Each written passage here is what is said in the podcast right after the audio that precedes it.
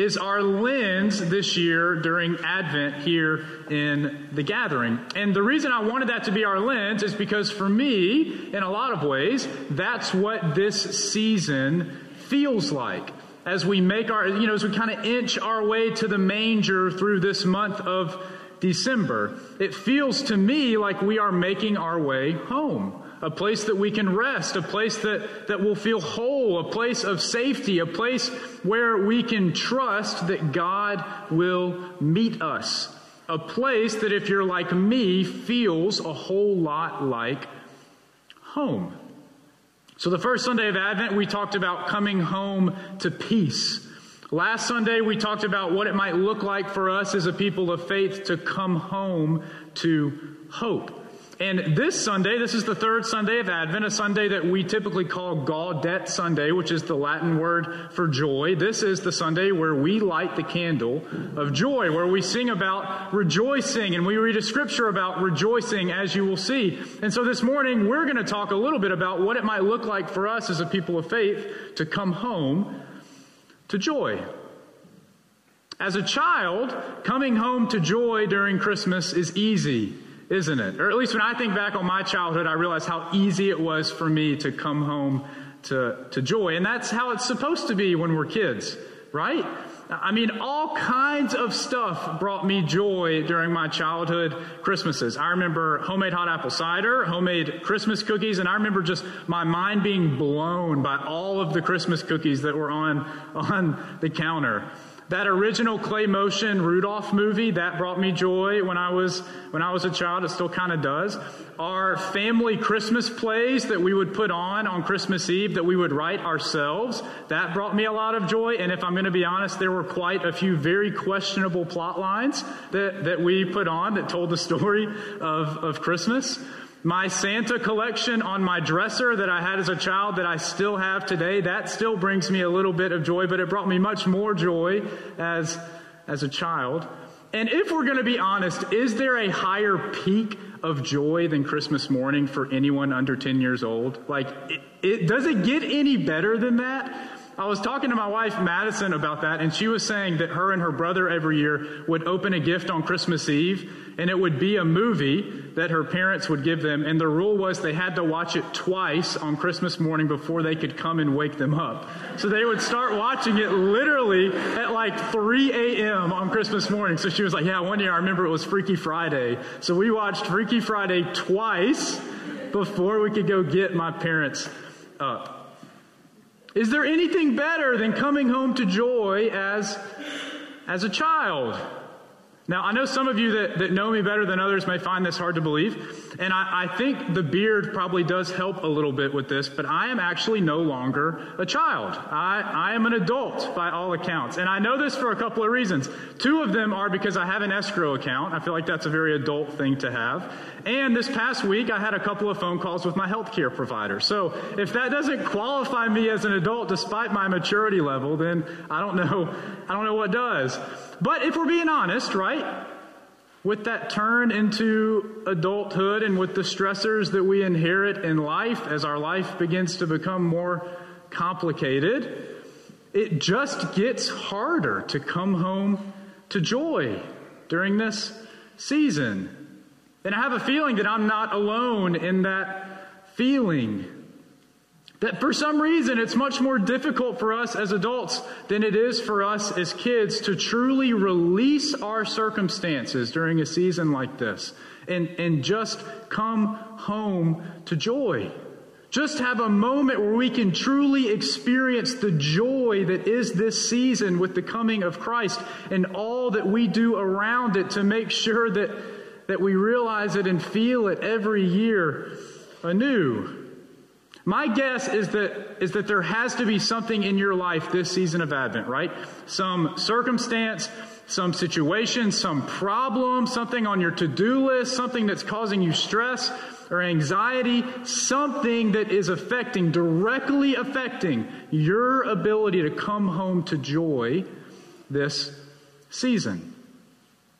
And if that's true, then, then you're like me in the sense that I really needed the words from the prophet Isaiah that we're going to read this morning. So, so let's read it together. We're in Isaiah chapter 35, and we're going to read the first 10 verses together, verses 1 through 10. The wilderness and the dry land shall be glad. The desert shall rejoice and blossom like the crocus. It shall blossom abundantly and rejoice with joy and singing.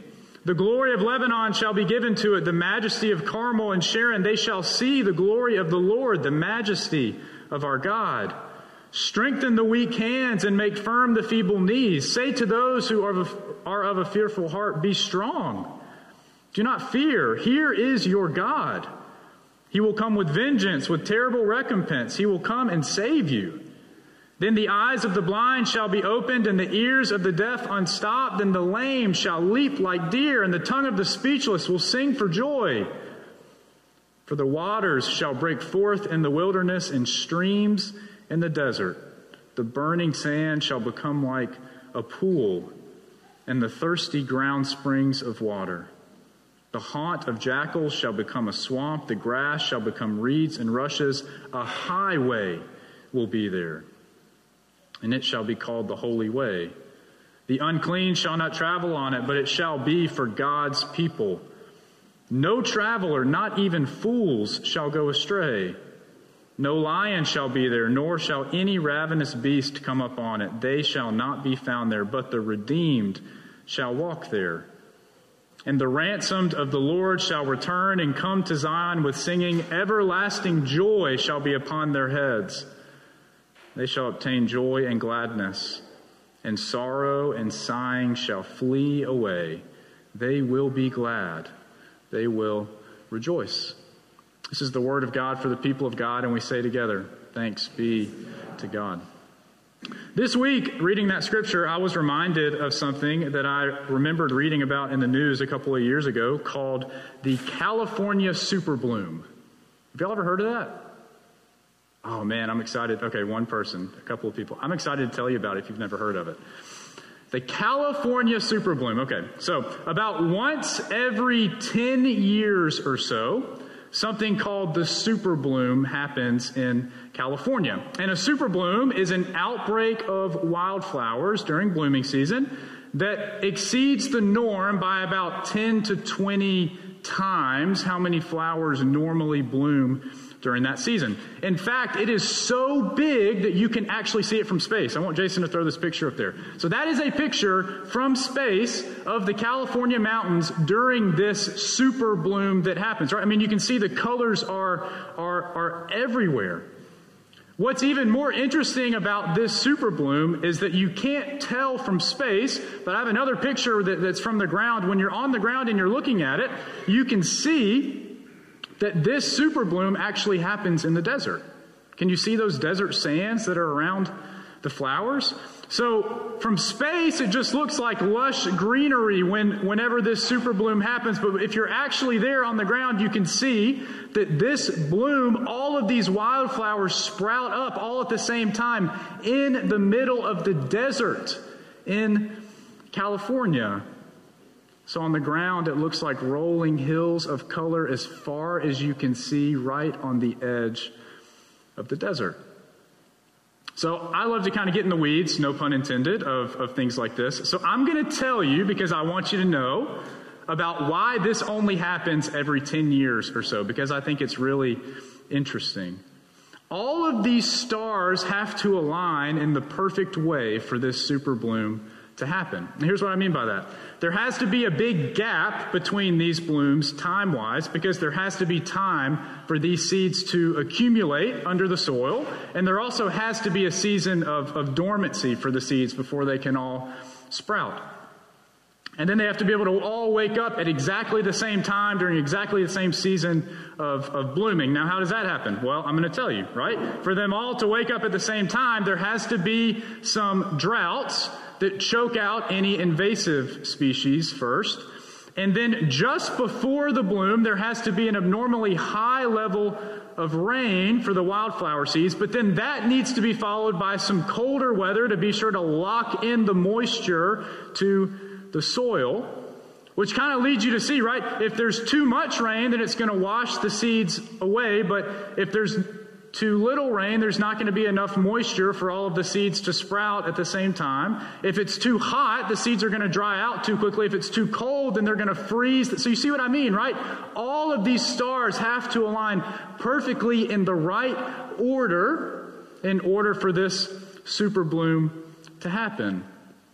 And on average, it's unpredictable, but on average, once about every 10 years or so, all of this happens in the right sequence. And suddenly, the desert, or to use Isaiah's language in our scripture, the, the wilderness, transforms into a sea of wildflowers. Hear the words of the prophet again, the first two verses. The wilderness and the dry land shall be glad. The desert shall rejoice and blossom like the crocus. It shall blossom abundantly and rejoice with joy and singing. Does that not sound like a super bloom to y'all? I mean, like when I read that, I could not help but think of this super bloom. The last time that it happened was in 2019, so I think we're, we're going to have to wait a little while before it happens again. These, uh, these first verses that we read in our scripture, like many of Isaiah's visions and like the two that we have read the previous two weeks in Advent, they take place in the future. Isaiah is casting vision for some future that we don't know exactly when it is, but he is saying at the fulfillment of time, these are some of the things that are going to happen. This is what God is going to do. But what, what I like about this passage in Isaiah 35 is that though we may not know when this is going to take place, we know where this is going to take place. And he tells us it's going to take place in, in the wilderness. And I really don't think that this detail in, in the prophet's words here are, are incidental. Because this location of wilderness comes with a whole lot of biblical baggage. What I mean by that is that over the course of biblical history, over the course of the story of our faith, a lot happens in the wilderness. And the fact that God's promise resides there, the fact that it's going to undergo this level of transformation, that joy is actually possible in this place that we call the wilderness, I think that's worth us leaning into just a little bit this, this morning. That word wilderness, it's midbar in Hebrew. It, it has a whole lot of meanings for, for Israel and for the Israelites. I did a quick scan through some of the narratives that we find in the Old Testament to glean some of those for us this morning so that you can see exactly what I mean by that, because I wanted you to be able to visualize some of these things. The wilderness is a place where people run when they are in trouble. Remember, the Israelites flee from Pharaoh in Exodus and they make their way into the wilderness, the place where Pharaoh would not follow them. It's a place that's populated by deadly animals. We find that in Deuteronomy. Water is scarce there. In other words, there is no water. And not only that, but crops do not grow there. It's dangerous for many, many reasons, not only because of the animals, but because there's no way really for humans to survive in the wilderness for a long period of time. And it's wide. It's huge. Once you find your way in the wilderness, it's really hard to make your way out of the wilderness. It's a very easy place to get lost and end up dying. So, historically, right, if we just look at the story, I think it is pretty safe to say that the wilderness is not a place of joy. Don't you feel like that's safe to say? But here in Isaiah's vision, this, this future tense that Isaiah is pulling us towards here this morning, this place of desolation, this place where nothing grows, a place where humans aren't even supposed to be, right? A place where things go to die. This place sings. That's what Isaiah tells us. This wilderness, this desolation, it sings with joy. It shall blossom abundantly and rejoice with joy and singing. I feel like we read texts like this in Scripture so often that, that we just allow that to wash over us without having an effect on us. But that is so transformative for us, I believe. The prophet declares that an earth that seems to be a wrung, dry wilderness with all the baggage that comes with it, that that place will be joyful, that it'll be full of new life and full of new growth and full of fresh fruit, that there'll be a whole river that flows through there. And then in true Isaiah fashion, the vision shifts and suddenly it becomes a little bit more, a little bit more personal. Because he goes from focusing on the earth to focusing on people. He shifts from focusing on dry land to focusing on weak and frightened bodies. Remember, the prophet shows us a pair of hands that have grown weak and soft. They can't hold anything anymore. They, they can't do the work that they want to do. The prophet shows us a pair of knees that, that can't carry the weight anymore. They give way to staggering and stumbling. The prophet shows us a people who have anxious hearts and anxious minds and are motivated by fear and entrapped in a cycle that they can't seem to find their way out of. And he tells us that, that the hands will be strengthened, that the knees will be made sturdy, that, that fear will be cast out, that that the lame will dance, that the blind will see, that the deaf will hear, that, that the speechless will sing, that, that waters will flow despite the wilderness. What I realized this week is that what the prophet is trying to tell us here in this vision is something that we see all over Scripture. That present circumstances have never prevailed over the joy that comes from God. Present circumstances have never, never prevailed over the joy that comes from God. Don't get me wrong, I saw all of that negative baggage that the wilderness carries in the story of our faith, but there's also some really cool things that happen in the wilderness for people of faith. Despite all of that baggage that the wilderness carries in our scriptures, the truth is that the wilderness is where God's people learned to trust. It was in the wilderness that God carried them. It was in the wilderness that God gave them bread to eat when they couldn't find any and water to drink when, when there was none. It was in the wilderness that God led them with a billow of smoke to make sure that they could find their way and go where God was leading. It was in the wilderness that that God promised that He was never going to leave them or forsake them. Present circumstances, no matter what they might be, have never stopped God's work and movement in our world, especially in the lives of people who are seeking to follow Him. I think what this passage shows us as a people of faith during this season of Advent, I think what our faith story shows us when we go back and read the narrative, I think what the coming of Christ reveals to us this season of Advent is that God can and God will transform any circumstance into a source of joy. I don't think you'll be surprised to hear that when that super bloom happens, right, when, when all of the predictors are actually right in saying that this may be the year when it actually does happen, that all of those interstates that run by those desert fields, that they all literally turn into parking lots. They have to close the roads. That hundreds of thousands of people flock just to try and get a glimpse of the wildflowers, of the abundance, and of of the joy. That people rent helicopters so they can fly over the desert to get a better look at all of these flowers.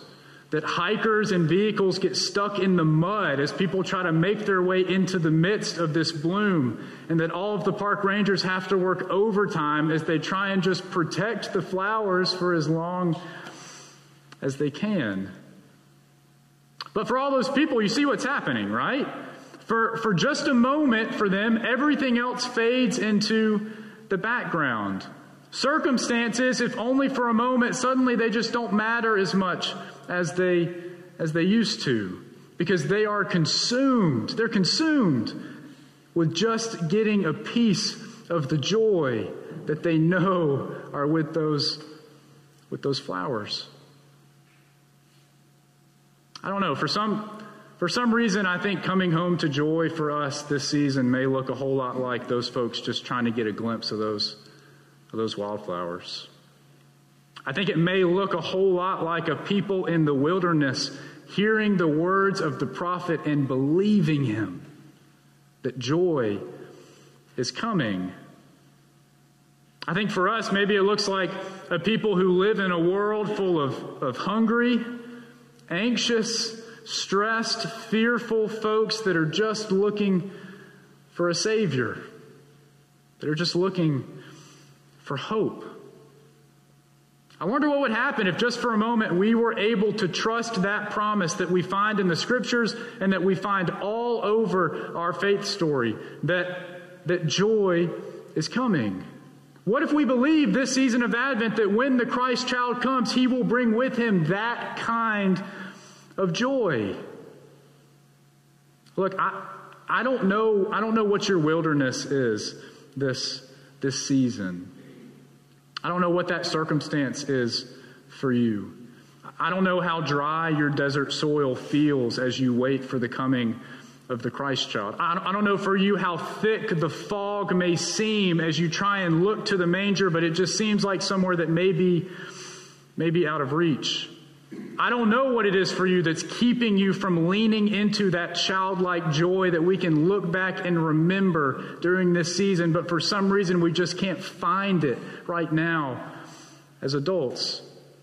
Whatever it is for you, this is what I hope you'll be reminded of this morning that, that this season, this season of Advent, this season of preparation and, and, of waiting is about knowing and believing and trusting that no matter where we find ourselves, no matter what our wilderness is, we can trust that God is going to come to us.